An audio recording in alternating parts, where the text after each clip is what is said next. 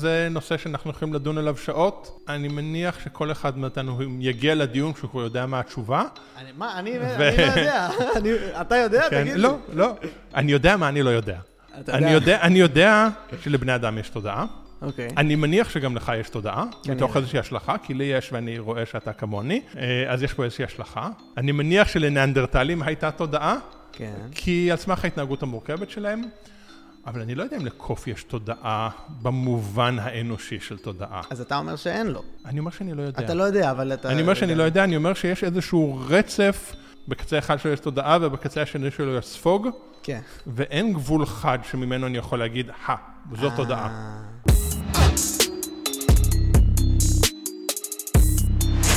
גבירותיי ורבותיי, שלום רב.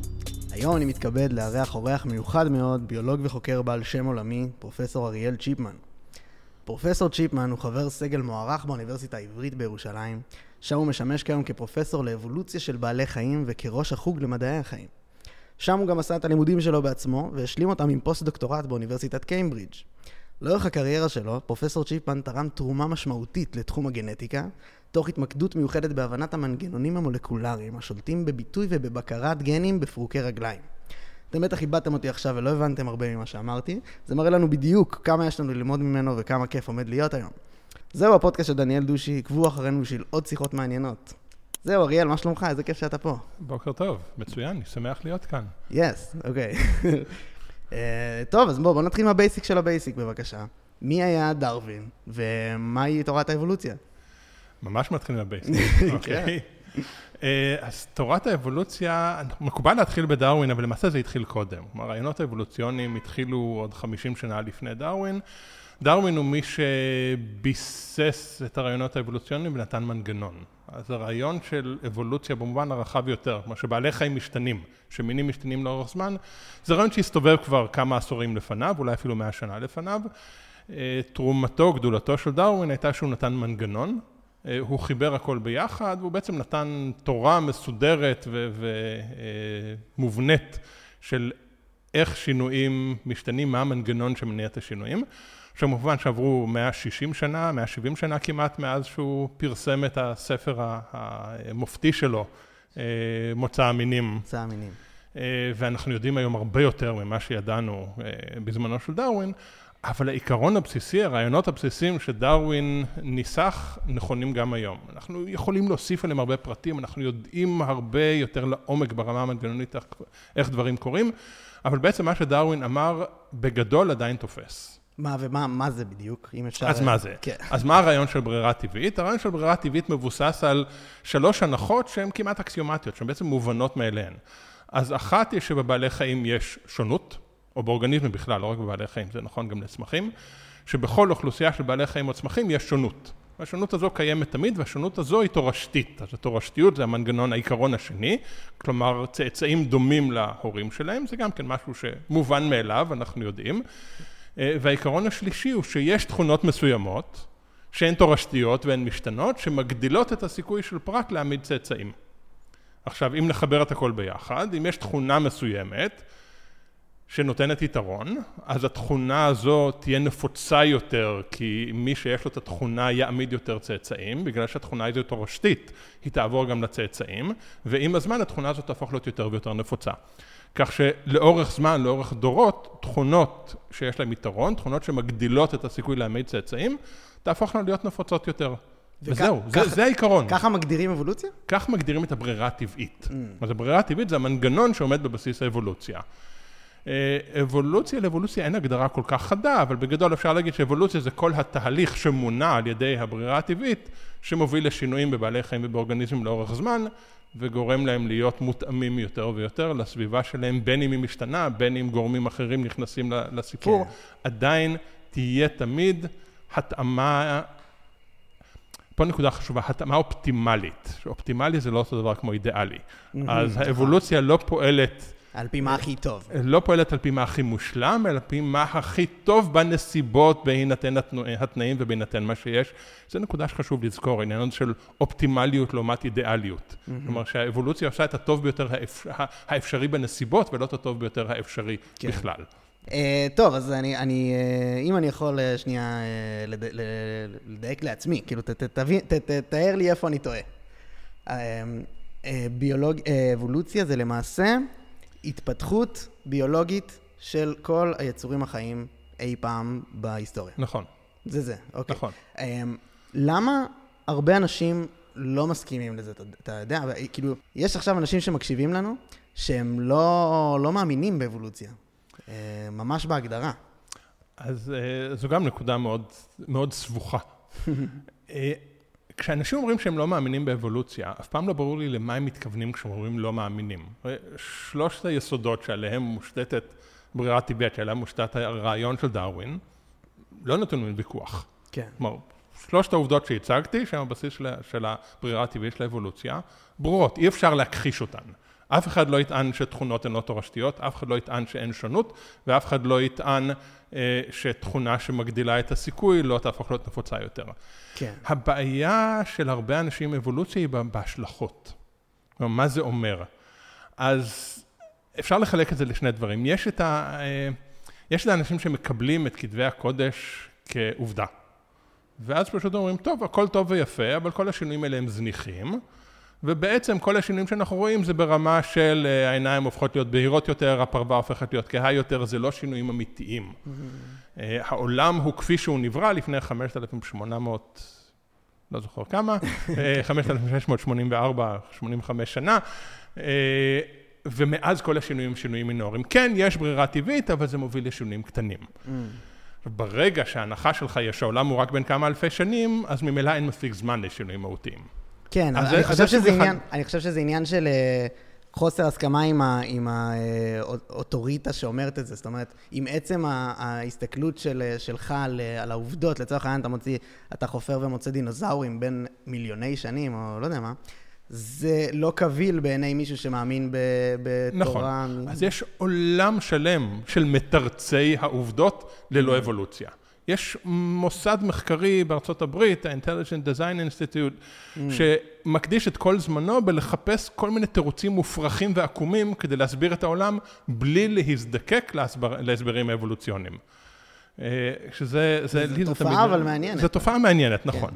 ואז השאלה שאתה שואל היא למה, ופה אנחנו צריכים להיכנס יותר לכיוון הסוציולוגיה. אוקיי. אה, אז אם נסתכל אצלנו, למשל, ביהדות, אז כל העולם הזה של ה-intelligent design בא בעיקר מתוך הנצרות הפונדמנטליסטית האמריקאית ומחלחל לשאר העולם, אבל אם אתה מסתכל ביהדות, רוב האנשים הדתיים, שלי יוצא לדבר איתם, אומרים מראש, סיפור הבריאה הוא מטאפורה. אנחנו לא צריכים לקבל את זה כ- כעובדות, שהעולם נבנה בשבעה ימים, נברא בשבעה ימים לפני אה. בדיוק כך וכך זמן. כן. אה, ולכן לרוב האנשים הדתיים המשכילים בארץ אין בהם אבולוציה. אה, שזה משהו שמפתיע למי שמגיע הברית, כי הברית כן. יש איזשהו קישור מאוד חזק בין דתיות לבין אה, הכחשת האבולוציה. כן. אה, בקרב הקהילה החרדית הסיפור הוא אחר, אבל הקהילה החרדית היא ממילא הרבה פחות משכילה, הרבה פחות מבינה את העולם, אז, אז אפשר להבין... כן, אני כן, אבל אני חושב שהם, שהם מבינים את העולם בצורה אחרת. נכון. ואז פשוט זה לא עובד עם זה יד נכון. ביד. Uh, כאילו, אני מסכים איתך, אני, כאילו, שאנחנו צריכים להתבסס בעובדות, ואתה יודע, אפשר להיכנס למהי אמת בעצם, אבל, אבל זה, לא, זה לא הדיון. השאלה היא, מה, כן? כן, כן בוא נחזור לסוציולוגיה. אוקיי, קדימה, בטח. אז, אז למה בכל זאת uh, יש הכחשת אבולוציה, או הטלת ספק באבולוציה שהיא כל כך נרחבת בכל כך הרבה קהילות? כן. הבסיס הוא לא תמיד דתי. בדיוק. בחלק מהמקרים כן, אבל זה לא תמיד הבסיס. הבסיס, כמו שהתחלתי לומר קודם, הוא בהשלכות של אבולוציה, ובעיקר במקומו של האדם בעולם.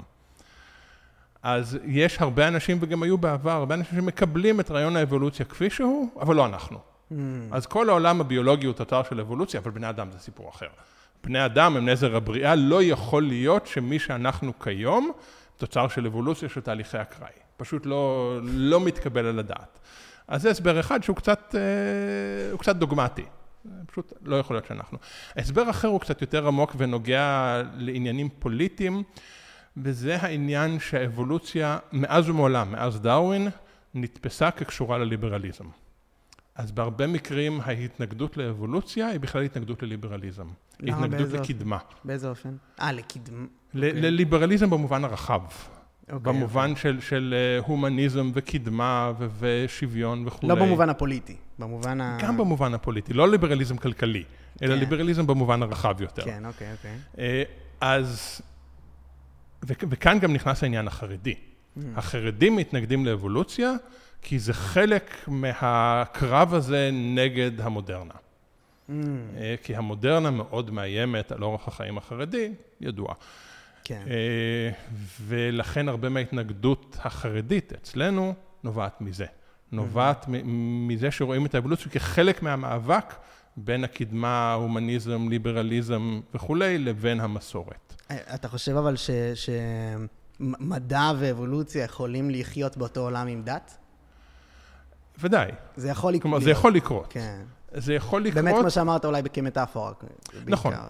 כל אבל עוד- גם אז, אז אולי בלי זה. כאילו בעולם שבו אלוהים נניח באמת יצר את העולם הזה, ואבולוציה.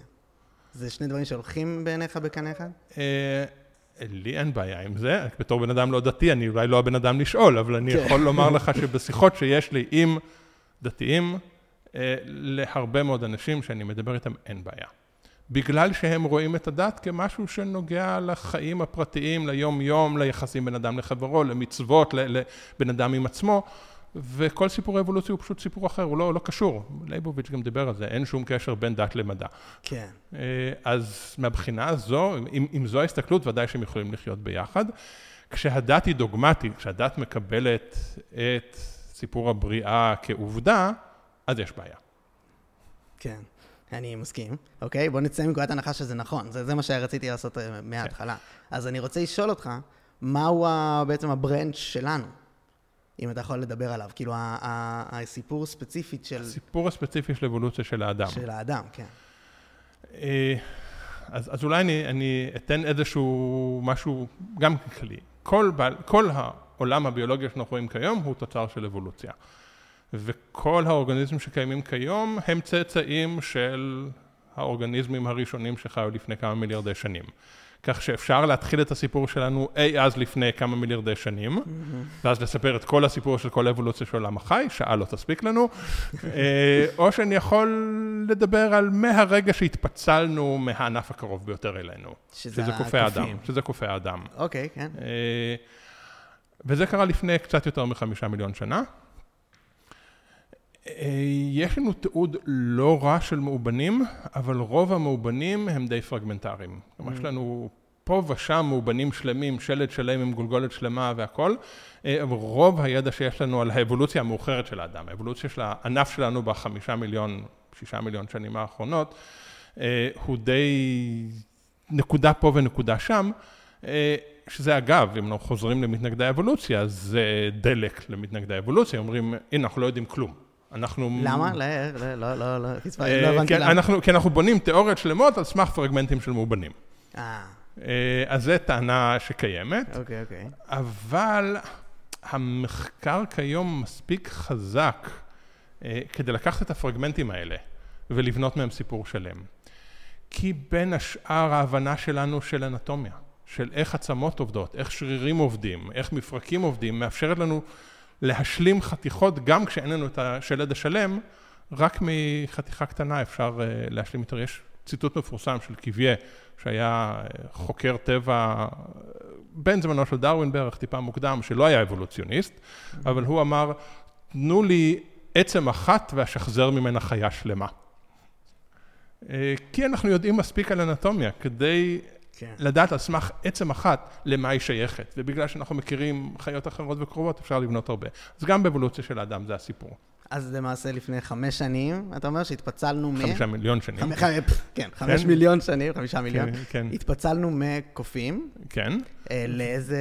והתחלנו, יש איזשהו, אה, זה לא מיד היה, היה כאילו... לא מיד היה האדם המודרני, הומו ספיאנס, יש לנו עץ די מסועף. אה, של די הרבה מינים, אז זה לא קו לינארי. Mm, זה לא שהופיע אב קדום של בני אדם ומאז יש לנו רצף, כמו שמציירים את זה ב- כן, בתמונה הציור. האיקונית המפורסמת של קוף אד- קוף מוביל לקוף אדם, מוביל לקוף אדם, מוביל כן. וכן הלאה לאדם. מהמם. יש לנו עץ מפוצל ומסועף, אה, עם הרבה מאוד מינים שאנחנו לא יודעים להגיד אם הם על הקו הישיר שלנו, כלומר עם אבות שלנו או בני דודים רחוקים שלנו. כמו ניאדרטלים, זה בעצם... נניח הניאנדרטלים הם לא אבותינו. כן. הניאנדרטלים הם בני דודים. אבל יש איזשהו מין, שאנחנו יודעים עליו יחסית מעט, חתיכות של עצמות, שהוא האב הקדום המשותף שלנו ושל ניאנדרטלים. והוא חי לפני בערך חצי מיליון שנה. אוקיי. אז לפני חצי מיליון שנה היה איזשהו מין. איך הוא נקרא? אה, אפשר להתווכח על זה, לא, לא ברור בדיוק מי הוא. אנחנו, ברור שהיה מין כזה. אה, יש לנו כמה מועמדים אפשריים, הומו אנטססור זה אחד מהם, אה, אבל יש לנו כמה מועמדים אפשריים למי הוא האב הקדום המשותף. יכול להיות גם שאין לנו את המאובן שלו, יש לנו מאובן של בן דוד שלו. Mm. אבל בכל מקרה, היה איזשהו אב קדום אחד, שהאוכלוסייה הזו התפצלה לשניים, ומאוכלוסייה אחת אה, התפתחו האדם המודרני, מאוכלוסייה אחרת התפתחו ניאנדרטלים. Mm. אגב, יש לנו מין שלישי שנקרא דניסובים. דניסובנס, כן, הוא חדש. שהתגלה לאחרונה, כן. והוא התפצל מהניאנדרטלים אחרי הפיצול בינינו mm. לניאנדרטלים. אז אפשר לומר שהוא בן דוד ראשון של הניאנדרטלים, ואנחנו בני דודים שניים כן. של שניהם. הם גם, אה, שניהם הרבה יותר גדולים פיזית מאיתנו, נכון? על הדניסובים אנחנו יודעים מעט מאוד. אין לנו שלדים מלאים של דניסובים, יש לנו רק DNA שלהם. מאיזה אה, מערה ברוסיה. מאיזושהי מערה ברוסיה, ויש שם עוד כמה מועמדים, עוד כמה חתיכות mm. DNA שהם כנראה גם של דניסובים. וואי, איזה מעניין, אוקיי. אבל הניאנדרטלים היו יותר אה, מוצקים מאיתנו, הם לא היו יותר גבוהים, הם היו עם כתפיים יותר רחבות, גולגולת קצת יותר מסיבית, אגן יותר רחב, הם היו בנויים כמו חבית כזו, כמו מתאבק. כן. אה, אז, אז הם איזשהו ענף נפרד, שכנראה אגב פגשנו אותם, אנחנו. אבותינו פגשו את הניאנדרטלים ואפילו התרבו איתם. Mm. אה, אנחנו יודעים כיום שאחוז מסוים, 2-3 אחוז מה-DNA שלנו, הוא DNA שהוא ניאנדרטלי. כמו שהגיע באותם מפגשים מזדמנים יותר או פחות בין אבותינו האדם המודרני לבין הניאנדרטלים, וזה אגב כנראה קרה כאן, באזור שלנו, באזור הלבנט, אה, יש... אה, בחיבור בין אפריקה לאסיה. בחיבור בין אפריקה לאירופה. לאירופה דווקא. הניאנדרטלים היו בעיקר אירופה, אירופה אה, וקצת לתוך מערב אסיה וצפון מערב אסיה, mm. ומרכז אסיה היו הדניסובים. וואו, איזה... כנראה, לפי... זה, זה כאן, הנה, פה נכנס העניין, אנחנו לא יודעים בוודאות, יש לנו חתיכות של מידע, כן. אנחנו מחברים את הנקודות וזו התמונה שמצטיירת, אבל יכול להיות שזה לא מדויק. יכול להיות שיסתבר ש, שזה לא היה בדיוק ככה, שהגבול היה אחר, אבל הסיפור בגדול הוא כנראה זה. נחזור עוד אחורה. עוד אחורה, כן. אה, אז התחלנו מהסוף, נלך כן. להתחלה. אה, לפני חמש מיליון שנים, אז הוא היה... אתה רוצה לקפוץ קדימה ואחורה, או שאתה רוצה ללכת ברצף? תוביל את זה לגמרי. אה, יש הסוג הומו, כן. שיש בו כמה מינים, אז יש הומו ספיאנס זה אנחנו, הומו נאנדרטלנסי זה נאנדרטלים, ויש לנו גם הומו ארקטוס והומו ארגסטר והומו הביליס, שהם כולם בני המשפחה הקרובה שלנו. Mm. יש להם אותו שם משפחה כמונו, אם תרצה. כן, שם המשפחה זהו הומו. הם הופיעו באפריקה אה, לפני שניים וחצי, שלושה מיליון שנה, בערך, משהו כזה. אה, ומה שאפיין אותם זה מוח גדול יותר אה, ויכולת להשתמש בכלים. יכולת לעשות דברים עם הידיים, לקחת חתיכות של אבן ולשבור אותן בצורה כזו, שיהיה כלי. כלי חיתוך, כלי גירוד, כלי הרג. אתה אומר אבל שהם בשונה מי? בשונה ממי שהיה לפניהם, שלא ידעו היה... להכין כלים. זה היה ממש uh, קופים. שזה היה בעצם קופים משהו בדרך, אנחנו בדרך הבנתי, בין קופים לאדם. הבנתי, הבנתי. אה, ו... אז הם יכלו להשתמש בכלים. אז הם יכלו ליצור כלים mm. ולהשתמש בהם. גם אה, שימפנזים משתמשים בכלים. נכון, כן. אבל בכלים פשוטים. יכולים להשתמש במקל כדי להוציא נמלים נכון. מתוך קן, אז זה שימוש בכלי. אבל הם לא יצרו את הכלי, הם אספו מקל והשתמשו בו. אז זה בעצם אה, היה חתיכת... שלב בהתפתחות. זה חתיכת שלב בהתפתחות, נכון. כי פתאום נכון. אתה יכול לצוד בצורה יותר יעילה. נכון. אה, וכנראה להומו המוקדמים כבר הייתה חברתיות. אנחנו לא יודעים, וכנראה אף פעם לא נדע, אם הייתה להם שפה. אם הם יכלו לדבר, אנחנו לא יודעים מתי השפה הופיעה. הדרך לגלות את זה היא לא לפי הגודל של הקורטקס? לפי, אז יש כל מיני... יש כל מיני ספקולציות שמבוססות על, עוד פעם, על רסיסי מידע שמהן מרחיבים סיפור. אז יש אזור במוח שאנחנו יודעים שבבני אדם אחראי לשפה. אפשר מתוך המבנה הפנימי של הגולגולת לראות אם האזור הזה גדול או לא גדול.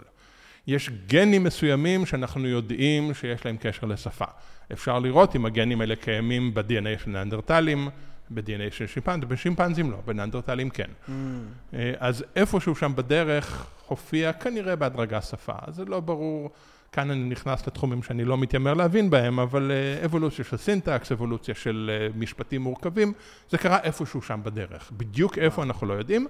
תקשורת כלשהי ודאי הייתה, כי גם לשימפנזים יש תקשורת. זה לא נכון. תקשורת מילולית, זה לא רעיונות מורכבים, אבל זה הלך והתפתח אי שם בתוך הקבוצה הזו של הומו. נלך עוד צעד אחורה. אבל רגע, טוב, אני, ממש מעניין אותי עליהם, או שנלך צעד אחורה, נפרוס אותם, כן, ואז כן, נרוץ על כולם, כן. אה, עוד צעד אחורה זה קבוצה של מינים שנקראים בגדול אוסטרלופיטקים, שאוסטרלופיטקוס מילולית זה הקוף הדרומי, כי כך קראו לו, כך קראו למין הזה שזיהו אותו לראשונה. אוסטרלופיטקים אה, הופיעו לפני ארבעה מיליון שנה, בערך ארבעה וחצי מיליון שנה, אה, והם הלכו על שניים.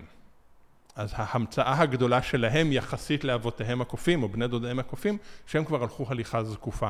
עכשיו, זו נקודה מעניינת, כי בהרבה מהשחזורים הכתומים, וגם בציור המפורסם הזה של הרצף האבולוציוני, היה מקובל לחשוב שהליכה על שניים משלב מאוחר יחסית באבולוציה. אבל כיום אנחנו יודעים שזמן מאוד קצר אחרי הפיצול מקופי האדם, כלומר אבותינו המוקדמים ביותר שהם כבר אבותינו ולא קשורים לקופי האדם, כבר הלכו זקוף. והסיבה לזה כנראה קשורה להתייבשות של מזרח אפריקה. אז מה, בעצם לפני שישה מיליון שנה, רוב אפריקה, רוב מרכז אפריקה היה ג'ונגלים, יערות עד, אבל חלה התייבשות במזרח אפריקה, והג'ונגלים הוחלפו בסוואנות. קופי האדם נשארו בג'ונגלים, אבותינו אה, היו בסוואנות, וההליכה על שניים היא חלק מן ההתאמה לחיים בסוואנה. אה, אז בעצם הירידה מהעץ. הירידה מהעצים בעצם, כן. זה לא שהם ירדו מהעצים, קמו יום אחד בבוקר, לא לאן כל העצים נעלמו, כן. כן. אז אה, רגע, אז אם אני צריך, אז שוב, תתקן אותי אם אני טועה, אני אספר, ממה שאני מבין ממך, יש סיפור ממש סיפורי. שזה נכון. בעצם התייבשו, הייתה התייבשות באפריקה, ששם היו כל הגן הומו נמצא. שזה היה נכון. בעוד קופים. אה, כבר, כבר לא, אבל כאילו... הפיצול... אני מתכוון באפריקה, היה את אותו, כאילו, שם קרה כל הסיפור הזה. שם קרה הפיצול במזרח אפריקה. מזרח אפריקה. כי הפיצול בין קופי האדם לבין הענף שהוביל אלינו, כן. הוא בעצם הפיצול בין מי שנשאר בג'ונגלים לבין מי שעבר לחיות בסוואנות. ושרד. ושרד, בדיוק. כמובן. בדיוק, אז בעצם ההתפשטות של הגנוס הומו קורית בבריחה מאפריקה כי חם. עוד קודם, עוד באוסטרלופיטקים, אבל אחרי זה גם הומו כמובן משמר אה, את אותן תכונות, את אותה הליכה על שתיים. אה, אוקיי, לא קוראים להם ככה. עכשיו, הליכה על שתיים משחררת את הידיים. נכון. אה. ואז הידיים כבר יכולות להיות מותאמות למניפולציה של דברים, ומכאן מגיעה יצירת כלים וכולי, ציד מפותח יותר וכן כן. הלאה. יש לנו גם עוד אוסף של מאובנים שהם בערך מאותה תקופה מוקדמת, ארבעה, חמישה, שישה מיליון שנה לפני זמננו, שלא ברור לנו איפה הם יושבים על העץ. אם הם קרובים יותר לקופי האדם, קרובים יותר לענף של האדם, אולי עם פיצול מוקדם, שרוב המאובנים האלה הם די פרגמנטריים, אנחנו לא יודעים עליהם הרבה, אבל אנחנו יודעים שהיה מגוון של מינים, אז זה לא, זה לא רצף ישיר אוסטרלופיטקוס, הומו, הומו ספיאנס וכולי, אלא היה איזשהו ענף, איזשהו עץ מורכב או שיח מורכב של כל מיני מינים. אגב, עוד נקודה מעניינת שמאוד אה, מפתיעה מבחינה פילוסופית, לאורך רוב האבולוציה היו כמה מינים של אדם. למעשה, עד לפני כמה עשרות אלפי שנים היו כמה מינים של אדם. עכשיו... זאת אומרת, אם הייתי הולך למקום מסוים בעולם, הייתי פוגש מין אדם שהוא לא אני. שהוא לא אתה, נכון. וזה, אני תמיד חושב על זה אה, קצת בפילוסופיה, פסיכולוגיה של גזענות. בני אדם מודרניים הם די גזענים, הם לא אוהבים אנשים ששונים מהם. עכשיו אנחנו מדברים על אנשים ששונים מאיתנו בצבע עור. תחשוב על אנשים ששונים מאיתנו לגמרי במבנה, בהתנהגות, אה, איך היה היחס הזה בין אבותינו, הענף שמוביל אלינו, לבין המינים האחרים שנכחדו כן. עם הזמן. זהו, דיברת על, על זה שיש לנו יש לנו גנים, זו הייתה רבייה, נכון, הייתה רבייה, היה מפגש. אז זה גם, זה על גבול, יש פה בין רבייה לבין הכחדה. נכון. כן, אתה יודע, יודעים להגיד מה יותר קרה או לא? אה, לא יודעים להגיד, גם על אה. זה יש תיאוריות, ספקולציות מבוססות על מודלים מתמטיים, כל מיני mm. סיפורים כאלה. אה, אבל, אבל זה כבר, כן. זה סיפור. אז, אז ספציפית על הומו אירקטוס. כן. Uh, הסיפור של, שלו זה שהוא בעצם הראשון שהשתמש בזה, נכון? זה מה שאתה... Uh, עוד קודם, הומו אביליס כנראה היה הראשון שהשתמש בכלים. אז מי הראשון שהשתמש בכלים? הומו אביליס. הומו אביליס. והוא כן. בעצם... אה, אנחנו יודעים מתי אש נכנסה לתמונה? אה, אני לא יודע את התשובה לשאלה הזו. אבל אתה אתה כן. אמור או שיש כאילו... לא, האם אנחנו יודעים מתי אש נכנסה כן. לתמונה? כן. מוצאים ממצאים של אש ללא ספק בנאנדרטלים. Mm. אה, אני לא זוכר לומר אה. לך אם יש ממצאים של אש גם במינים אחרים, זה. כנראה מאוחר יחסית, מעניין. אחרי הופעת כלים. מעניין. אז אני פשוט... אה, אה, האם אתה מכיר את ה- את המחקר של אה, ג'יין גודול בגומבה? בשימפנזים, כן. בשימפנזות, כן, שימפנזים. אה, אז בעצם היא הייתה בשנות ה-60, אם אני לא טועה, באוגנדה, נכון? טנזניה, נדמה לי. טנזניה, כן. אוקיי. אז היא הייתה בטנזניה, ב... כן, נכון, באנגומבה בטנזניה, והיא גילתה למעשה את העניין של אלימות, בין היתר, בין קופים. נכון. אמ, ומעניין אותי לשאול אותך, כאילו, אה, מה התפקיד של אלימות בסיפור האבולוציוני שלנו? כאילו, או של אפילו רק אצל אה, קופים, שזה מרתק להם. אה, גם כאן אנחנו נכנסים לעולם הספקולציות. מאובן לא מספר לך על אלימות, מאובן מספר לך על יכולות. אה, אלימות בין הומו ספיאנס לבין ננדרטלים, סביר להניח שהייתה, אין לנו עדויות ישירות, אנחנו יכולים לנחש. אה, אלימות אה, בתוך חברות כנראה הייתה כי זה משהו מאוד נפוץ בבני אדם. זה כנראה קיים, אבל שוב, אנחנו לא יודעים בוודאות. אה, אנחנו יכולים לנחש, אנחנו יכולים לשער, אנחנו יכולים לעשות כל מיני השלכות כן, והשלמות. אבל אצלה, אצלה במחקרים ממש רואים שהייתה נכון, אלימות נכון. בקרב שימפנזות. נכון. אז מה זה אומר לך, אתה מבין? גם אם זה ספקולציה. סביר להניח שאלימות הייתה לאורך כל הדרך. אם הייתה בשימפנזות, בקרובים הקרובים ביותר שלנו, והיא קיימת בבני אדם כיום, סביר להניח שהיא הייתה גם בכל המינים לאורך הדרך, אבל אנחנו יודעים מעט מאוד, למעשה אנחנו לא יודעים כלום, על מבנה חברתי של כל המינים המוקדמים האלה. אנחנו יודעים קצת על ניאנדרטלים, אנחנו יודעים שלניאנדרטלים היו טקסים, כי אנחנו מוצאים תכשיטים, אנחנו מוצאים, יש אפילו uh, כלי נגינה, חלילים פשוטים אצל ניאנדרטלים, אז לניאנדרטלים הייתה איזושהי תרבות. Uh, אבל מעבר לזה, מה זה אמר, איך זה לא, אז עבד? מה, מה זה אומר לך? אני, אני מרותק מהנושא הזה, כי כאילו, אני רואה, יש, אה, למה התבלבלתי מקודם עם אוגנדה, יש עוד סרט, שאני לא יודע אם ראית, ואני ממליץ לכל מי שמאזין או צופה, אנחנו נשים ב description את, ה, את, ה, זה, את הסרט, הוא נקרא Rise Warrior Rapes ביוטיוב, לא. אה, שזה דוקומנטרי על שבט של קופים באוגנדה, שהם עוקבים אחריהם בהמשך למחקר של ג'יין גודול, ומזהים מתקפות אלימות בין שבטים. כן. ש... ו... ולי, זה, זה קצת אה, סרט אה, קשה לצפייה, אבל הוא... אני, אני, התגלית שקופים הורגים אה, חברי שבט מקביל אליהם ביער. בג'ונגלים, כאילו, לי זה היה תגלית שעשתה לי הרבה סדר בראש, ללמה אנחנו מתנהגים כמו שאנחנו מתנהגים. יש איזושהי אמירה ששומעים הרבה, שרק בני האדם רוצחים ורק בני האדם אלימים. זה לא נכון. אלימות קיימת גם במינים אחרים, אלימות כנראה מאוד עתיקה. מה שאולי מבדיל בינינו לבין חיות אחרות, זה שיש לנו איזשהו מבנה חברתי שמנסה להקטין את האלימות או למסד את האלימות. אה, עד כמה שאפשר. האם אלימות היא פיצ'ר או באג? אתה מכיר את השאלה? כן, האם אלימות היא פיצ'ר או באג? הרבה אנשים דיברו על זה וכתבו על זה. אה, אני לא חושב שיש לי מי דעה? בין השאר דוקינס, אבל הרבה אנשים שעבדו על התנהגות בעלי חיים, אה, שאלו בדיוק את השאלה הזו. האם אלימות, אנחנו עושים השוואה בין אלימות לרוע. האם כן. מה שאנחנו מפרשים כאלימות בבעלי חיים הוא באמת רע? Mm, או שזה איזשהו מנגנון אבולוציוני. אז הרבה דברים שאנחנו מפרשים כאלימות, טריפה. יש, יש איזושהי תפיסה פילוסופית שחיות טורפות הן רעות כי הן אלימות. אני ראיתי איזשהו אתר אינטרנט מופרך לחלוטין, של איזושהי קבוצה שמנסה להפוך את העולם לעולם ללא טורפים ולחנך בעלי חיים טורפים לאכול צמחים. אוי. כי איך שאנחנו עושים איזושהי השלכה, עוד פעם, ההשלכה הזו של טורף שווה אלים שווה רע, אנחנו Mm. רוצים עולם טוב. זו הסתכלות. לא נכונה. כי, כי העולם, גם כן משהו שאמרתי קודם, עולם החי הוא אוסף של אסטרטגיות, אוסף של דרכים שונות לשרוד ולהעמיד צאצאים, ואחת האסטרטגיות הזו, האלה היא לאכול חיות אחרות. Mm, הן לא רעות יותר, בכל הסרטים המצוירים, תמיד הטיגריס הרע, כן, הנחש הרע, כי הם טורפים חיות אחרות. כן. אז, אז חלק ממה שאנחנו קוראים לו אלימות, זה הטריפה הזו. אבל אתה בטח מתכוון יותר לאלימות בין פרטים באותו, באותו מין. בדיוק. כן. וגם כאן, אלימות היא אסטרטגיה. היא אסטרטגיה להגדיל את, הצאצא, את הסיכוי להעמיד צאצאים. אז מהבחינה הזו, כן, זה פיצ'ר. יש יתרון, חוזר לחיפושיות ש, שדיברנו עליהן, שהחיפושית עם, עם הקרניים הגדולות יותר, אה, תנצח את החיפושית עם הקרניים הקטנות יותר, mm. ותעמיד צאצאים. אז זו אלימות שנותנת יתרון אבולוציוני. כן.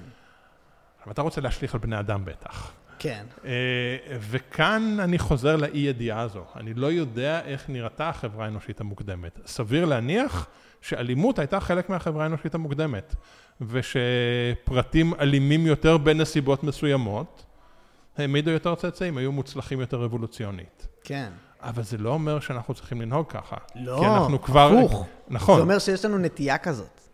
הנטייה הזו לאלימות כנראה, ושוב, אני מסייג את זה בהרבה מאוד הסתייגויות, כי אני לא יודע באמת, אבל סביר להניח שאלימות היא משהו שעברנו ברירה טבעית אליו. כן. כלומר, היה איפשהו בהיסטוריה המוקדמת שלנו יתרון ללהיות אלים. בעולם שאנחנו חיים בו כיום, בעצם בני אדם חיים בעולם פוסט-אבולוציוני. Mm-hmm. הצורך להתרבות והיתרון, הצורך להעמיד יותר צאצאים הוא כבר לא רלוונטי. ומה שהופך את החברות האנושיות לחברות מודרניות מתורבתות, מה שאנחנו קוראים תרבות, זה ההשתחררות, השחרור הזה mm. מהלחצים הסלקטיביים, ובין השאר מהתכונות שהפכו אותנו אה, למה שאנחנו. אז אנחנו בעצם כן. נפרדים מההיסטוריה האבולוציונית שלנו כדי להיות משהו שהוא אחר. כן. אני קצת סותר כאן את עצמי. כי הרי טענתי קודם שבסיפור האבולוציוני האדם הוא פשוט עוד מין כמו הרבה מינים אחרים, אבל הוא כן שונה. אנחנו כן שונים בגלל שיצרנו תרבות שהיא בלתי אבולוציונית במוצהר. מבחינה אבולוציונית אנחנו רק מין אחד כמו כל מין אחר, אנחנו ענף אחד בסיפור האבולוציוני הנרחב, כן. אבל אנחנו כן שונים בנקודה אחת, והנקודה הזו מתקשר גם לתודעה.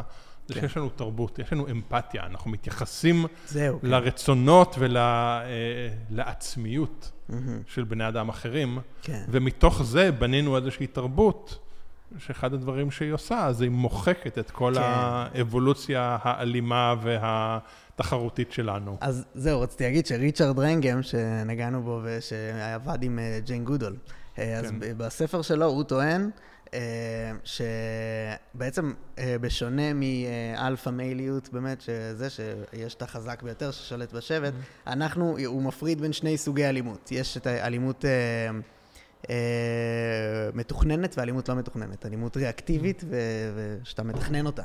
כן. ו... אז בעצם מה שקורה זה שכשיש alpha male בבני אדם שמתחיל לבוא ולעשות בלאגן, קואליציה של beta males מורידה אותו אה, מהעץ שהוא נמצא עליו. כאילו. נכון. אם, מישהו, אם מישהו יתנהג כמו בריון בשבט, ויהיה עכשיו, יתנהג רע לכולם וישליט טרור, כמה beta male ים כאילו יתפסו את הזה, ואז בעצם מה שקורה זה שההומו ספיאנס זה בעצם קואליציות של beta males, שבוחרים ביחד לא להיות אלפא, להיות שווים, וזה אולי אפילו דמוקרטיה. נכון. אפשר להגיד שזה בסוף נכון. זה. אה, כן, אז זה מעניין. ככה בעצם אנחנו שומרים על עצמנו, כמו שאמרת, שאנחנו מונעים מעצמנו את הדיפולט האבולוציוני הטבעי. נכון. מסכים. כן. כן. הוא טוען, אגב, דבר ראשון, הטענה הכי מעניינת במחקר שלו זה שלדעתו אש הדליקה לנו את המוח, כאילו, את התודעה. אה, שזה די, אני לא יודע אם זה מתקבל או מופרך, אפשר להגיע לזה אחר כך. סיפור פרומטאוס. מה, שמה זה אומר? אה, סיפור פרומטאוס, במיתולוגיה היוונית יש פרומטאוס שגילה לאדם את האש, ובעצם לכאורה התחיל את התרבות. אה, וואלה, מעניין. שאף פעם לא כן. שמעתי הקבלה בין הדברים האלה, כן. וזה לגמרי נכון. כן. אה, אז הוא אומר אבל שבעצם אה, בגלל שהם מייצרים היררכיה, השימפנזות, הזכר אלפא, הוא מקבל גישה לכל הנקבות, כי הוא מבריח את כולם, הוא דומיננטי והוא אלים. אבל בבני אדם זה כאילו לא ככה. נכון. אה, יש עוד, עוד אה, דברים שאפשר ללמוד מביולוגיה השוואתית. אה, בבני אדם, ההבדל בגודל בין זכרים לנקבות, בין גברים לנשים, הרבה יותר קטן מההבדל בגודל בין זכרים לנקבות בכל הקופים האחרים, mm.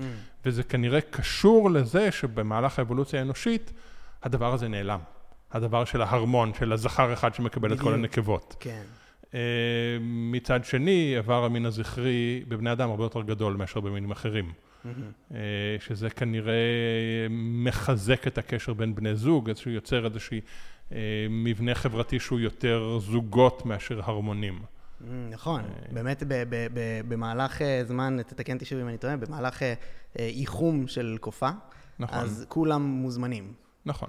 אה, וזה מה ש... וזה שונה. סימני הייחום הרבה יותר בולטים על פני השטח, בעוד שבבני אדם סימני הייחום לא בולטים על פני השטח. כן, וזה ממש משנה את כל נכון. התמונה, אה, של איך אה, כן. בעצם... מה, מה עוד אפשר ללמוד על, על, על, איך זה נקרא, אסטרטגיות זיווג מבעלי חיים, משימפנזות, מזה, לבני אדם? עולם של אבולוציה של מיניות הוא עולם ענק. גם חוקרים את זה המון, כן, בגלל אני... שזה, כמו שזה מעניין אותך, זה מעניין הרבה אנשים אחרים. כן.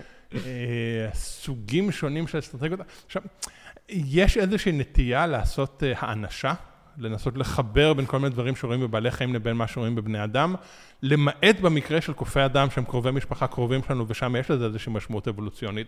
רוב הסיפורים האחרים של האנשה הם סתם סיפורים, אה, אבל יש הרבה סיפורים מפורסמים, הסיפורים של סוסוני הים, שבהם הזכר הוא מי שמחזיק את הצאצאים ומשריץ אותם. אה, שזה כמובן כל ה... אה, מנסים לעשות לזה כל מיני כישורים פמיניסטיים. הנה, תראו, סוסוני ים יכולים, אז גם אנחנו יכולים. סיפור כן. יפה, אבל זה לא קשור אלינו. נכון. אה, בחרקים יש כל מיני סיפורים מדהימים של תחרות בין פרטים, בין זכרים על נקבות. יש הרבה דוגמאות לזה, ניקח דוגמה אחת של חיפושיות מקרינות, כמו חיפושיות שיש להן קרניים.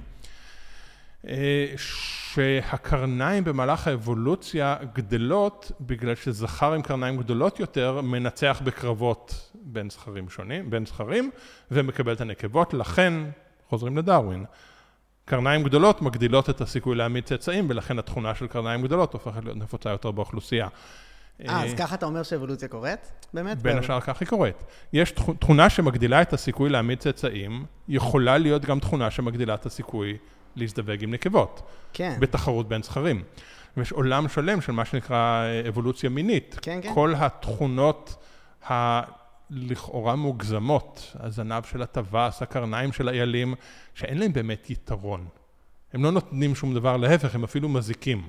אבל בתחרות בין זכרים על ליבה של הנקבה הם נותנים יתרון, ולכן התכונות האלה הופכות להיות נפוצות יותר. אתה מכיר את אה, פרופסור דיוויד בס? אה, הוא חוקר, יש לו ספר שנקרא אבולוציה של החשק, אה, ממש מדבר על מה שאתה מדבר עכשיו, אה, והוא אומר שנשים קוטפות מהחלק העליון של פירמידה, פירמידה של כאילו היררכיה שגברים מייצרים בינם לבין עצמם במשחקים. נכון. ואז בעצם נשים באות לחלק העליון וקוטפות כאילו, וככה משמרות את הגן. נכון, בדיוק. עכשיו, אנחנו מדברים, אתה אומר נשים, אני אומר נקבות, כי אנחנו מדברים על עולם החי ולא על בני אדם. אז הוא לא. הוא עושה הקבלה. אז הנה, אז זה בדיוק מה שאמרתי קודם. יש נטייה לקחת, לעשות האנשה ולהשליך, אני חושב שהרבה מההשלכות האלה קצת מוגזמות. אז הנה, יש לנו, אה, במקרה של החיפושיות, אה, במהלך האבולוציה הקרניים הולכות ונעשות יותר ויותר גדולות, בגלל שזכרים עם קרניים גדולות יותר מנצחים בקרבות על נקבות. אה, אבל, מסתבר שיש גם זכרים שהם בלי קרניים. ובכל זאת הם מצליחים להזדווג, והמונח המקובל להם בספרות המדעית זה sneaky fuckers. כי הם אה, לא משתתפים בכלל בקרבות. הם למעשה נכנסים למחילה שבה הנקבה נמצאת, בגלל שאין להם קרניים, הם לא מהווים איום, mm. אף אחד לא מסתכל עליהם. הם נכנסים ומזדווגים עם הנקבה אה, בזמן שהשניים רבים והשלישי לוקח, אז בזמן שהזכרים רבים בחוץ, הזכרים הקטנים יותר, בלי הקרניים, מצליחים בכל זאת להזדווג, כי הם לא משחקים את המשחק. ועכשיו הסיפור הזה הוא מעניין, כי הוא קיים בהרבה מאוד מינים שונים של בעלי חיים. וזה בין השאר משהו שמשמר שונות. אה, ומשמר, בעצם מונע מהקרניים להפוך להיות גדולות עד אינסוף.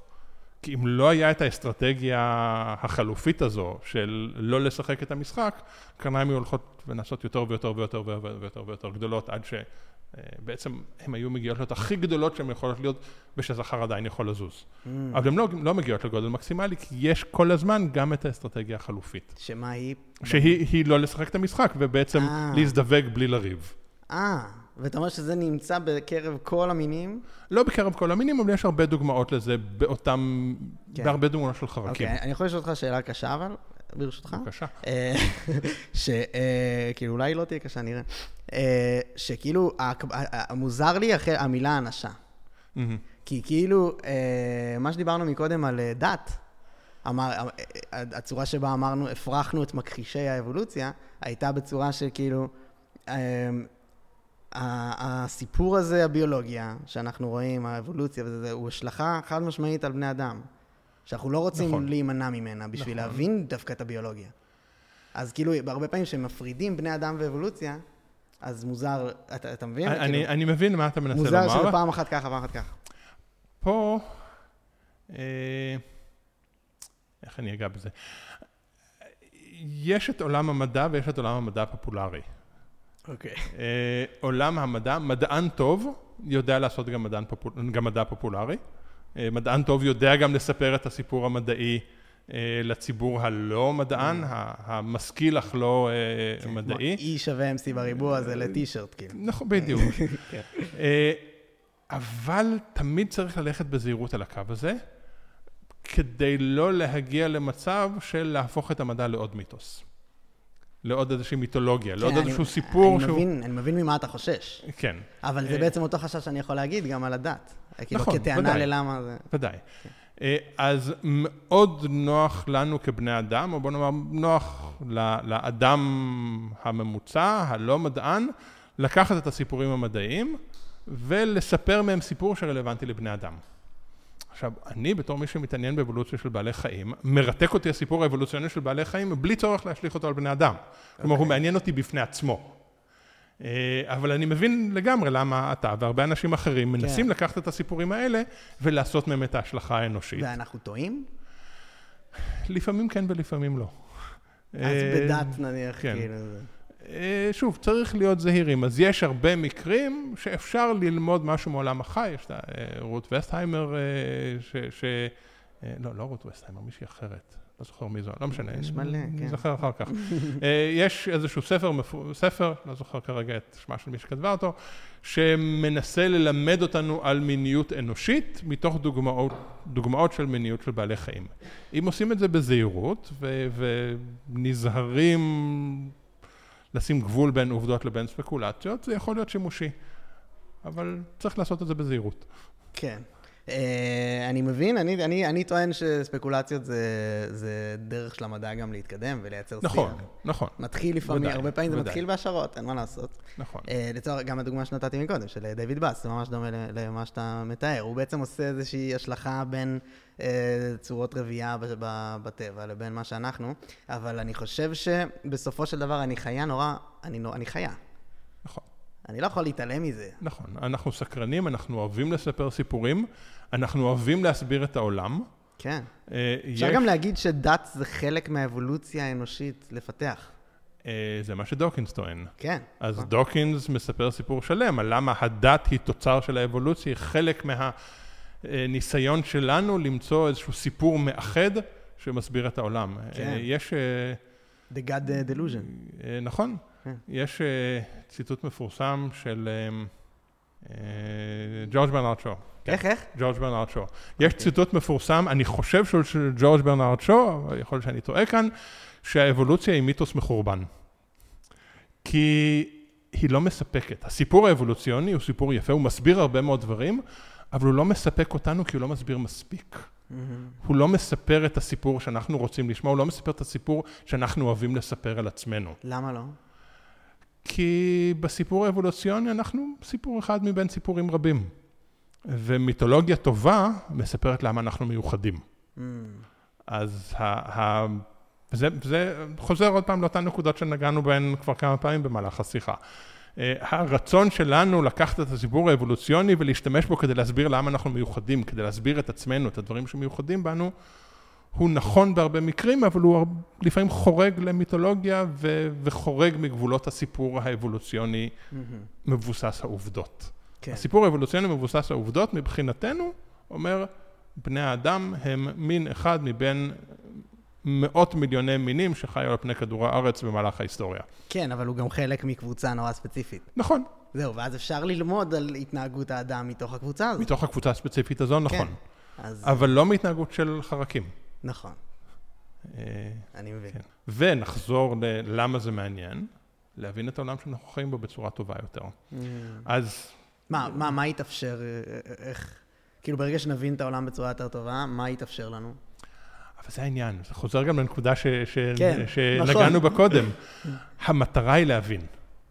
להבנה בפני עצמה אין ערך מעבר לזה שהיא הבנה. אני לא מסכים. כי, כי אה, ב, ב, ב, אנחנו, עם תחומים מסוימים במדע, אנחנו משתפרים כאנושות ממש. נכון. אז, אז אני אקח את ההכרזה הזו ואסייג אותה. אוקיי. עכשיו, מצד אחד, מחקר אבולוציוני, בעיקרון זה מדע בסיסי.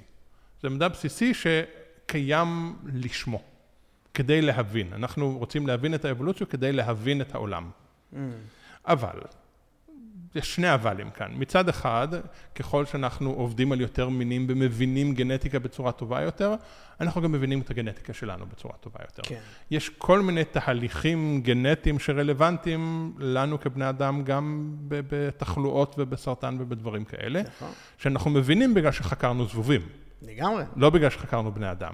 ככל שאנחנו מגדילים את מספר המינים שאנחנו יודעים עליהם, אנחנו מבינים טוב יותר גם אותנו. אז- אז- אז זה איזשהו, אה, כן, זה- איזשהו תוצר לוואי מבורך, אה. אבל שהוא לא המטרה. הוא לא המטרה? אה, לא, לא באמת. מעניין. הוא לא המטרה, כי המטרה הראשונה היא להבין. עכשיו, כשאני כותב בקשה למימון מענק, אני צריך לשכנע את מי שמממן אותי שהמטרה היא לא רק הבנה. נכון. אה, נכון. ולכן יש פה איזשהו משחק שכולם משחקים וכולם יודעים. אבל לדעתי, לדעתי, אה, הוא, לא סתם קיים. אני מבין את הערך נכון. שקיים בזה שכאילו אם אני שם את הכסף שלי על משהו, אז שהוא יהיה לטובת המין האנושי. נכון. אה, אבל טובת המין האנושי היא גם סקרנות. גם להבין את העולם זה חלק מטובת המין האנושי, ועובדה שאתה מראיין אותי בפודקאסט.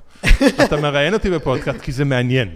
כי אתה רוצה לדעת, כי המאזינים שרואים אותנו עכשיו רוצים לדעת. הם לא רוצים להבין אני- אבולוציה. אני לא, אני לא חושב, אני לא מסכים.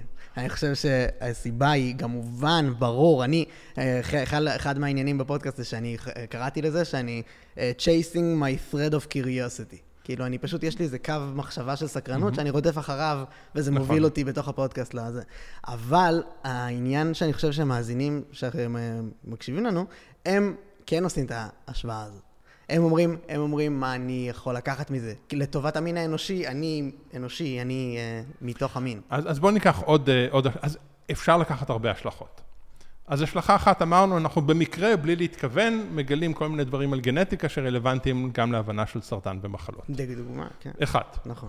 דבר שני, אנחנו מבינים טוב יותר את האקולוגיה, את הסביבה. אחד הדברים שחשובים לנו, לא רק מתוך סקרנות, אלא מתוך הבנה שסביבה בריאה, סביבה אקולוגית, סביבה טבעית בריאה, חשובה לבריאות שלנו. כן. הבנה טובה יותר של אבולוציה של המגוון, מובילה גם להבנה טובה יותר של אקולוגיה, של העולם הטבעי שאנחנו חיים בו.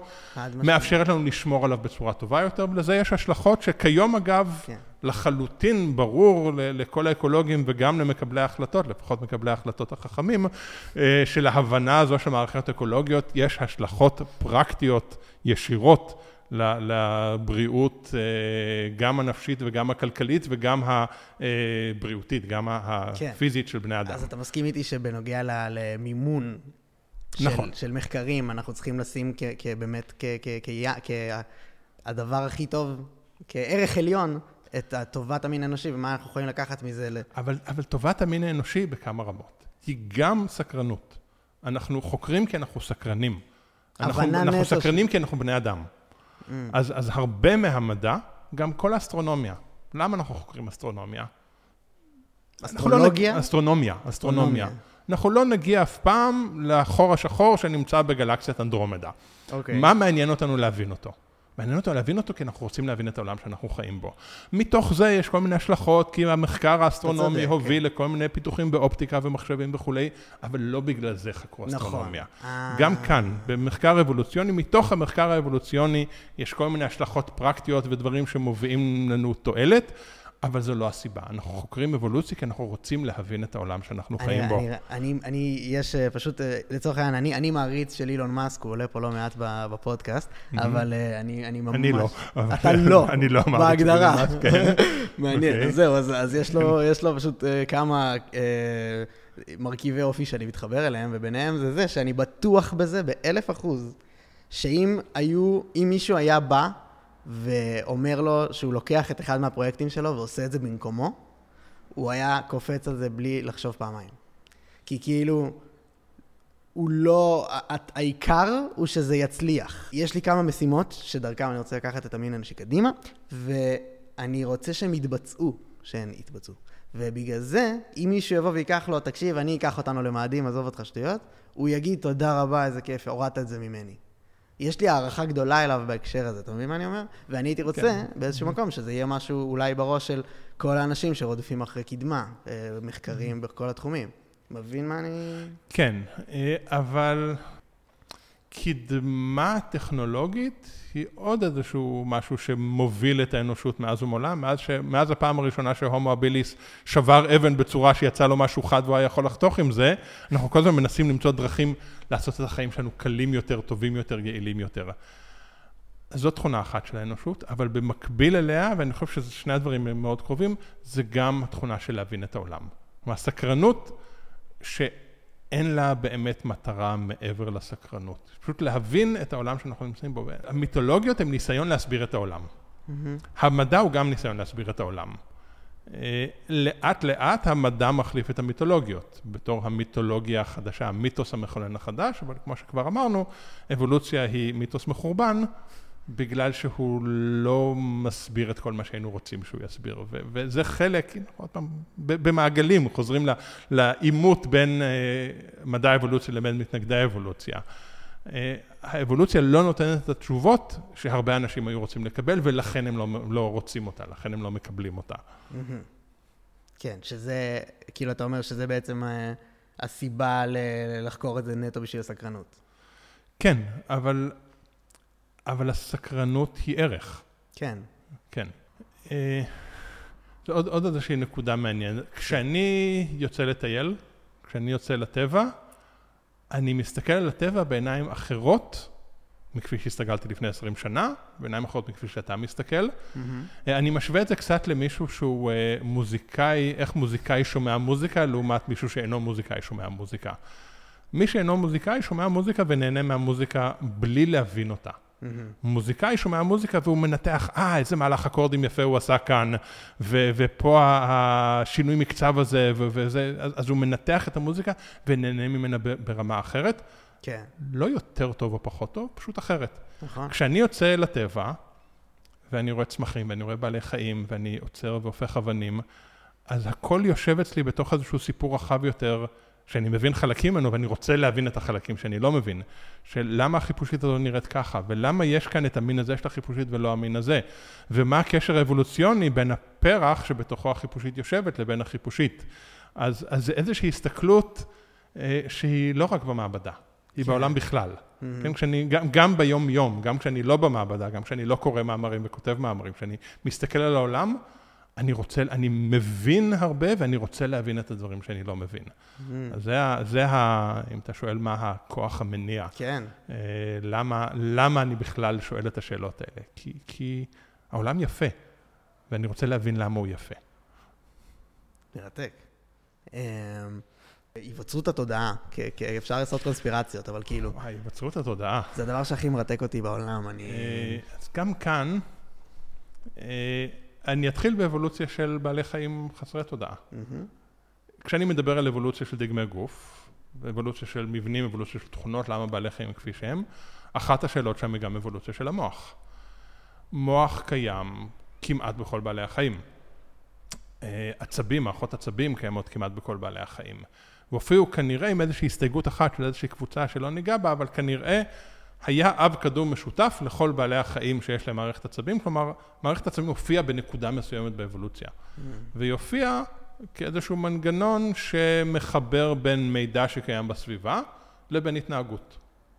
אורגניזם רוצה, כן, רואה אור או רואה צל, אומר, או, אומר לעצמו במרכאות, כן, אומר לעצמו, הנה טורף שבא לאכול אותי, אני אפעיל שרירים שלוקחים אותי לכיוון ההפוך. Mm-hmm. אז זה המערכת העצבים הפשוטה ביותר. יודעת לעשות את החישובים האלה. סכנה, כיוון שני. אוכל, כיוון הזה. וואו, אוקיי. אז, אז שם התחילו מערכות העצבים.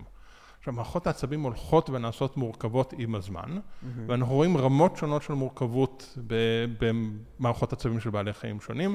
אה, אנחנו רואים סוגים שונים של חושים. אנחנו מאוד שבויים בעולם החושי שלנו. אנחנו מקבלים את העולם בעיקר דרך הראייה והשמיעה. זה רוב, רוב העולם שלנו, מה שאנחנו רואים ושומעים. אנחנו גם מריחים, אבל זה פחות קריטי בשבילנו. חלק גדול מעולם החי מקבל את רוב המידע שלו מחוש הריח, מחושים כימיים. הוא מבין, במרכאות, מבין את העולם על סמך הכימיקלים שנמצאים באוויר ונקלטים בחוש הריח שלו. עכשיו, באבולוציה של האדם, החושים האלה, חוש הראייה וחוש השמיעה, הפכו להיות מאוד מאוד מפותחים, הפכו, הפכו להיות ברזולוציה מאוד גבוהה. אז הראייה שלנו לא רק שהיכולת שלנו לראות פרטים ברמת העין, ברמת הגודל של הפיקסלים אם תרצה, כן? הגודל של היחידה הבסיסית שקולטת אור בתוך הרשתית שלנו. גם הרזולוציה נעשתה יותר ויותר גבוהה, אבל גם באיזושהי נקודה באבולוציה, וכאן אנחנו לא יודעים בדיוק כן. איפה ומתי, אבל כנראה די מוקדם באבולוציה של היונקים, היכולת שלנו לקחת את כל נקודות האור האלה ולבנות מהם תמונה רחבה ומורכבת ותלת-ממדית עם צבעים וכיוונים וכולי, הלכה והשתפרה עם הזמן. העולם שאנחנו חווים, העולם הראייתי שאנחנו חווים, הוא כנראה בין המורכבים והמפורטים ביותר בעולם החי בכלל. יותר מעטלף שרואה דרך... עטלף, אז, אז הנה, המרחב החופשי של עטלף הוא בשמיעה ולא בראייה. כן, אבל הוא, הוא ממפה את זה כ... הוא ממפה את זה. אבל יש לו איזו תמונה בראש. יש לו תמונה בראש, נכון, כן. אבל שהיא מאוד שונה מהתמונה הראייתית שלנו. Mm. נחזור למשפט שאמרתי קודם, אנחנו שבויים בעולם החושים שלנו, אנחנו לא יכולים לדמיין בכלל מה זה להיות עטלף. דוד, זה מרתק. כן, אנחנו לא יכולים לדמיין מה זה לקלוט את העולם דרך עדים מוחזרים. ממש. איזה תמונה הוא מגבש. אז איך אנחנו גם יכולים להתיימר להגיד שאנחנו מבינים את העולם, אם אנחנו רואים את זה רק בצורה הזאת? יש דרכים אחרות לגמרי לחוות אותו. דר... נכון, כל עולם הכימי, כן. כל עולם הריח. כן. אה, עולם של שדות חשמליים לא קיים אצלנו בכלל, mm-hmm. אבל קיים ביצורים ימיים, בדגים מסוימים, יש יכולת לקלוט גם שדות חשמליים. אני לא יודע אפילו מה זה אומר לקלוט שדה חשמלי. אם אני חוטף זץ של חשמל כן. סטטי, זה הכי קרוב שאני מקבל אה, לחוש אה, שדה חשמלי. וואו. כנראה יש ציפורים שיכולות לחוש את השדה המגנטי של כדור הארץ. ולפי זה לנווט צפונה ודרומה. וואו. אנחנו לא יכולים לעשות את זה. Mm-hmm. אז יש עולם חושי שלם שהוא מוסתר מבחינתנו. אבל המוח שלנו במהלך האבולוציה הפך להיות יותר ויותר טוב בלהבין בדיוק את שני המרחבים החושיים האלה, המרחב הראייתי והמרחב השמיעתי. אה, אוקיי. אה, אז אנחנו מאוד מאוד טובים, כמעט הכי טובים בעולם, בראייה. לא רק, עוד פעם, לא רק ברזולוציה, אלא ביכולת. לפרק, להרכיב, אה, לבנות תמונה מאוד רחבה. אה, לקרוא. כן. כן, ברמת העיבוד החושי, אוסף של קווים כהים על רקע לבן. אה, אם אתה נותן את זה לחתול, הוא רואה אוסף של קווים כהים על רקע לבן, ויכול להיות שהוא אפילו רואה נקודות. זהו. אבל אנחנו, אנחנו... זה, יש... זה זורק אותי, לה, כאילו מפה השאלה הנשאלת. אז, אז אני, בדיוק, אני, אני בונה לאט לאט את הסיפור כדי להגיע לעניין התודעה. זהו? לא, כי לניאדרטלי, אם אתה אומר את זה, היה? יכולת לקרוא בטח לא. זהו, לא. אבל יכול להיות להבין שפה. כן. יכול להיות שכן. אז הנה, אז המרחב הנה. החושי השמיעתי שלנו יודע לקחת תדרים ולפרק אותם, אבל לבנות אותם מחדש כדי להבדיל בין פ לט לצ, שאף חיה לא יכולה לעשות את זה. כן. אז, אז זה מקשר אותנו לשפה וליכולת לתקשר. עכשיו, ברגע שיש שפה ויכולת לתקשר, אז יש לנו ייצוג לא אמיתי של המציאות במוח. Mm. עוד פעם, כשאני אומר את המילה כלב, מופיע אצלך במוח כלב. הוא לא, ש... הוא לא היה שם קודם, הוא לא אמיתי, אבל יש לנו את היכולת לקשר בין אוסף צלילים אקראי למדי, לבין איזשהו אה, משהו מוחשי שלא קיים כרגע מולך באמת. כן. וכאן נכנסת התודעה. היכולת שלנו לבנות עולם פנימי, עולם ייצוגי, שהוא לא העולם האמיתי בחוץ. דמיון. דמיון. עכשיו זה רק חלק מזה, התודעה זה כבר עניין לפילוסופים, העובדה שאני קיים, כן, העובדה שאני מודע לעצמי, כן. למרות שאומרים שקופים, אה, אם אתה תשים להם ליפסטיק והם אה, יהיו מול מראה, הם יורידו אותו. נכון. אז יש, זה, זה ניסוי מפורסם שעושים, כן, שזה דבר מצחיק האני, לעשות, אבל כן. אה, אז לא צריך ליפסטיק, מסמנים נקודה בלייזר על Mm. המצח. אז אם אתה לוקח קוף ומסמן לו נקודה בלייזר על המצח, הוא יעשה ככה. כן. אם אתה לוקח חתול, הוא לא יעשה את זה. לא יעשה. כשהוא מסתכל במראה, הוא לא יודע שהוא רואה את עצמו. פילים עושים את זה. פיל, אם אתה שם לו נקודה של אה, לייזר על המצח, הוא ידע לזהות שהוא רואה את עצמו ושיש לו מש- משהו על המצח. ומי שעושה את זה, אתה אומר שיש לו תודעה?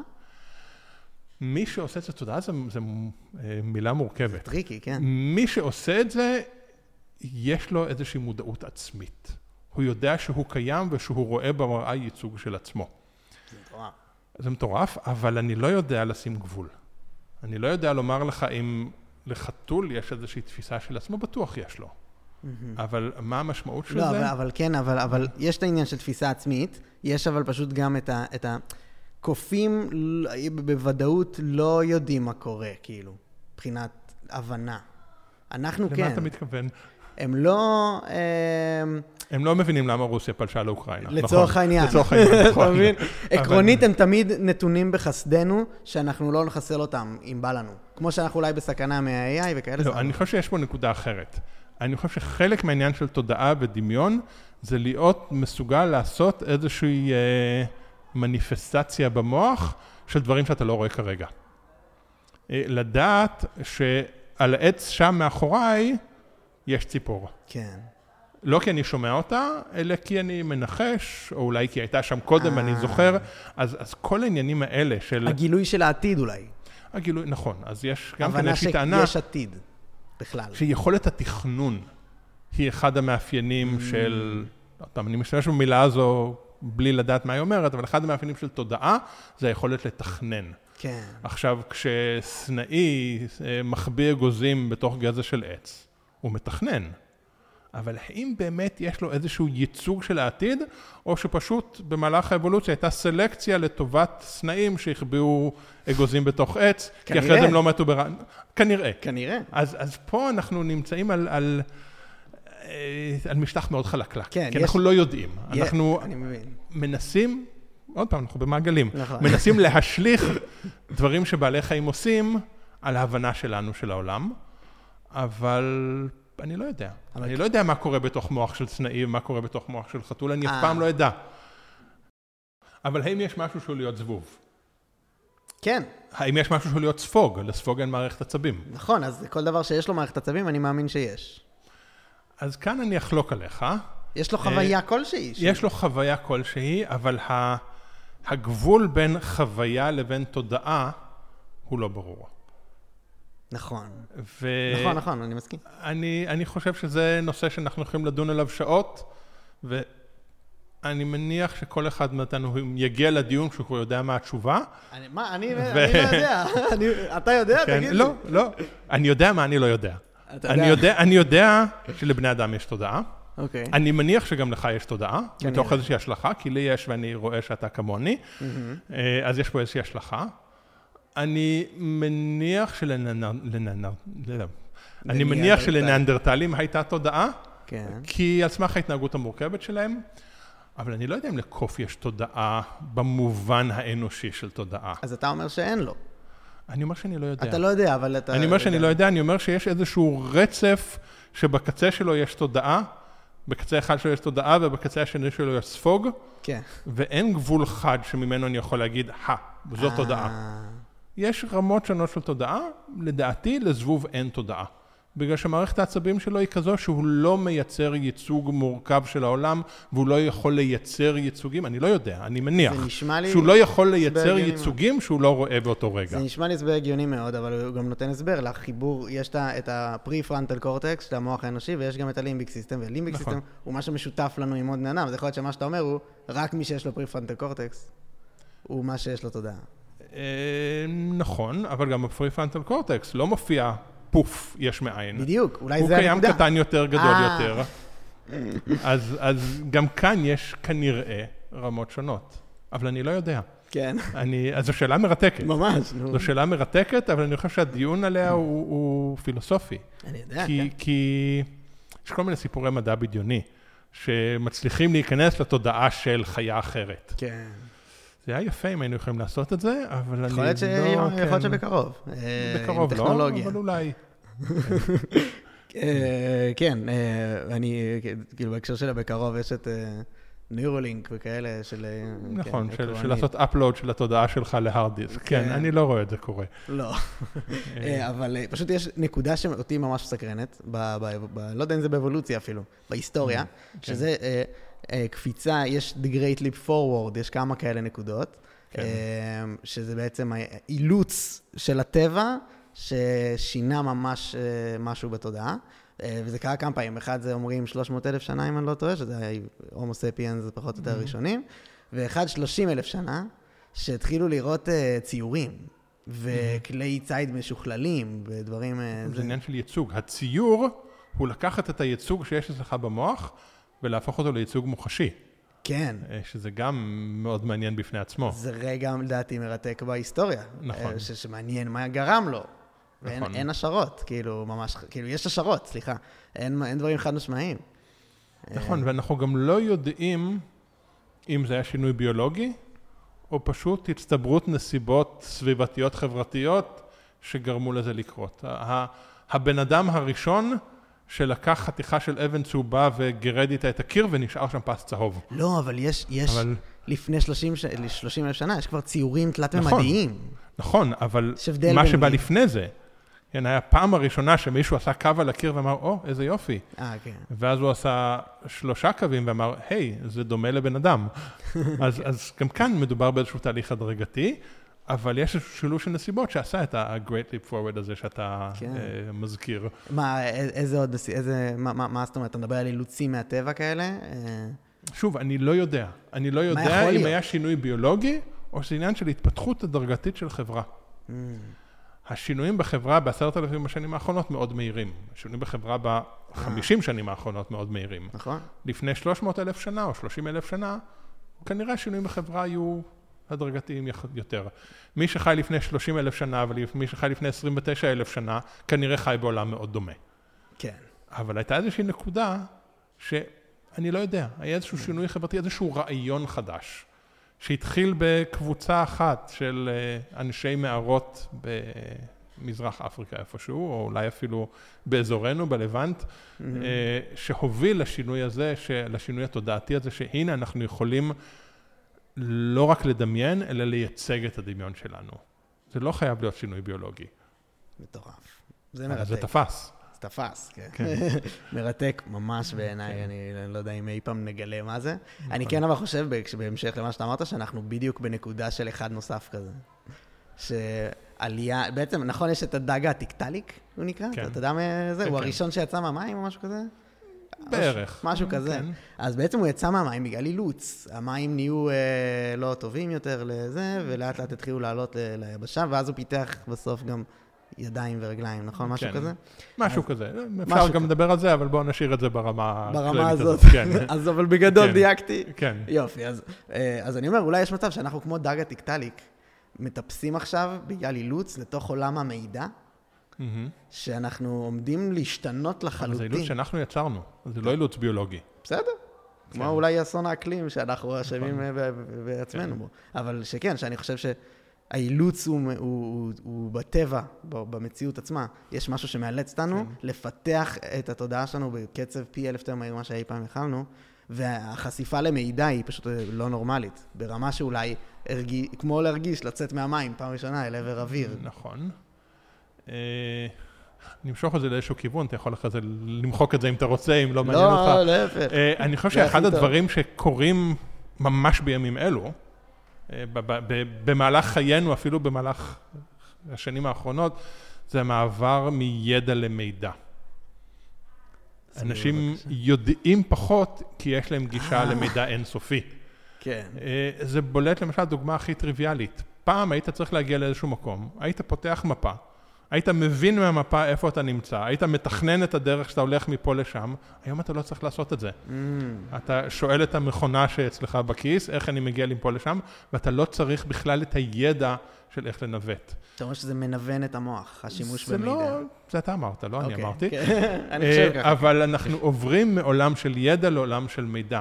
זה אגב בעיה שבעולם ההשכלה ובעולם החינוך מתלבטים איתו מאוד. האם עדיין רלוונטי ללמד את אנשים, ללמד אנשים, ללמד תלמידים עובדות?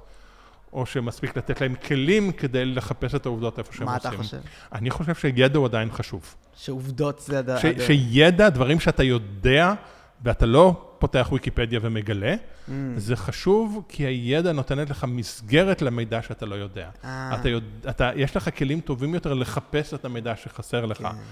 אבל אם אתה לא יודע כלום, כל המידע בעולם לא יעזור לך להבין. אבל אולי יש באיזשהו אופן להסתכל על זה כמו באבולוציה, אנחנו משילים איזה חלק שהמוח לא צריך יותר אולי. אתה מבין מה אני אומר? אבל אני חושב שאנחנו עדיין צריכים אותו. אנחנו עדיין צריכים, אבל אולי לא, אני מגיע לכל מקום הרבה יותר מהר. אה, נכון, אבל אם נגמרת לך הסוללה, אתה בצרות. ממש. אבל אולי לא צריך, כי האבולוציה כן. מאלצת אותנו למצב שבו זה לא תיגמר הסוללה. כן. אולי. מרתק. טוב, אנחנו יכולים לעשות השלמה האחרונה לדרווין, אם בא לנו? אוקיי, השלמה האחרונה לדרווין. אה, אז יאללה, בוא נשמע. מה, אה, בוא, בוא תפר... אה, אם אתה יכול לספר טיפה יותר, להרחיב עליו, כי אני לא באמת יודע ממש את הסיפור. איך הוא גילה? איך הוא הבין את מה אוקיי. שהוא הבין? מתי? כמה? למה? אז מי היה דרווין? דרווין היה... לא אציל, אבל הוא היה בן למשפחה עמידה. לא היו לו צרות בחיים, לא היו לו צרכים, הוא לא היה צריך לדאוג ליום-יום שלו. אה, הוא בא ממשפחה עשירה, הוא התחתן לתוך משפחה עשירה. אה, ובתור נער צעיר הוא קצת חיפש את עצמו, לא ידע בדיוק מה הוא רוצה לעשות, התחיל ללמוד פה, לא הלך לו, התחיל ללמוד שם, לא הלך לו, ואז אה, קצת בהשפעת אבא שלו הוא הצטרף למסע בספינת מחקר, הביגל המפורסמת. Mm-hmm. כשהוא הצטרף בכלל בתור בן לוויה לקפטן, לא היה לו תפקיד אמיתי בספינה, אבל בגלל שהוא היה סקרן, ועוד בתור ילד הוא אסף חיפושיות והפך אבנים ושאל שאלות על למה העולם נראה כפי שהוא נראה. אה, כשהוא היה במסע, שהיה מסע למיפוי החוף של דרום אמריקה. כל פעם שהם הגיעו לאיזשהו חוף, אז הוא ירד מהספינה, הספינה המשיכה והוא אמר, אני אפגוש אתכם בעוד חודשיים ב... אה, כן, 100 קילומטר דרומה. והוא הסתובב ואסף מאובנים, ואסף חיות, ואסף צמחים, והכל, הוא ארז יפה ושלח חזרה לאנגליה. וואו. אה, לפי הסיפור המקובל, כשהוא הגיע, בדרך הביתה, הם הקיפו את דרום אמריקה, ואז חזרו חזרה מהכיוון השני, ועצרו להצטיידות בגלפגוס, שזה אוסף של איים שנמצאים אלף קילומטר מהחוף הדרום אמריקאי. הוא הסתובב שם, ו, ושם הוא התחיל להבין, כשאתה נמצא באי, ואתה רואה שבכל אי יש מינים קצת שונים, הרעיונות של אב קדום משותף, שהמינים השונים באו מאב קדום משותף, ושכל מין מותאם בצורה מושלמת למה שהוא עושה, בשונה ממין אחר שנמצא לידו, שמותאם לדברים טיפה שונים. Mm. אז התחילו להתגבש בו הרעיונות של מה שאנחנו קוראים היום אבולוציה, של שינוי במינים. חזר, חזר לאנגליה, התחתן, קנה בית, אה, לא היה צריך לעבוד, כי הייתה לו הכנסה קבועה מאדמות וכולי, ובילה את כל שאר חייו בלקרוא ולכתוב ולחשוב. אה, לקח לו 17 שנה ממתי שהוא חזר מהמסע אה, של הביגל עד שהוא כתב את הספר המפורסם ביותר שלו, אבל הוא כתב עוד הרבה ספרים אחרים חוץ מזה.